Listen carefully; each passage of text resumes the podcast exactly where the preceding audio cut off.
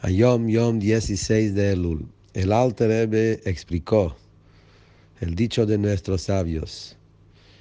El que sostiene una vida de un Yehudi es como está sosteniendo todo el mundo entero. Y explicó el siguiente. Cuando vos mirás a un Yehudi, lo tenés que mirar como este Yehudi se encuentra en su raíz y origen y en el pensamiento más elevado de Adam Kadmon. Adam Kadmon es un nivel de los niveles más altos de la cadena de los mundos arriba. es un tema cabalístico.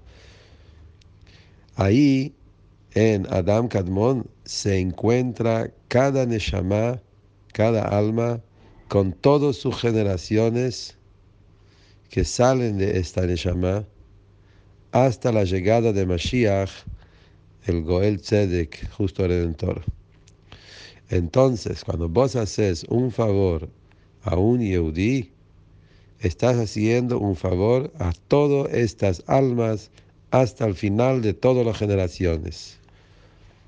Esta es una carta del reba anterior de ese mismo día, día 16 de Lul, y puede ser también la conexión con la parasha Kitavo, que es la mitzvah de Bikurim que habla esta parasha, y como está explicado en Medrash y en Hasidut, que la mitzvah de Bikurim, que es lo primero de todos los frutos, también representa a las almas de los Yehudim, que son los primeros en el pensamiento de Adam Kadmon, y ahí es la raíz de todas las almas, y de ahí es donde descienden acá a este mundo.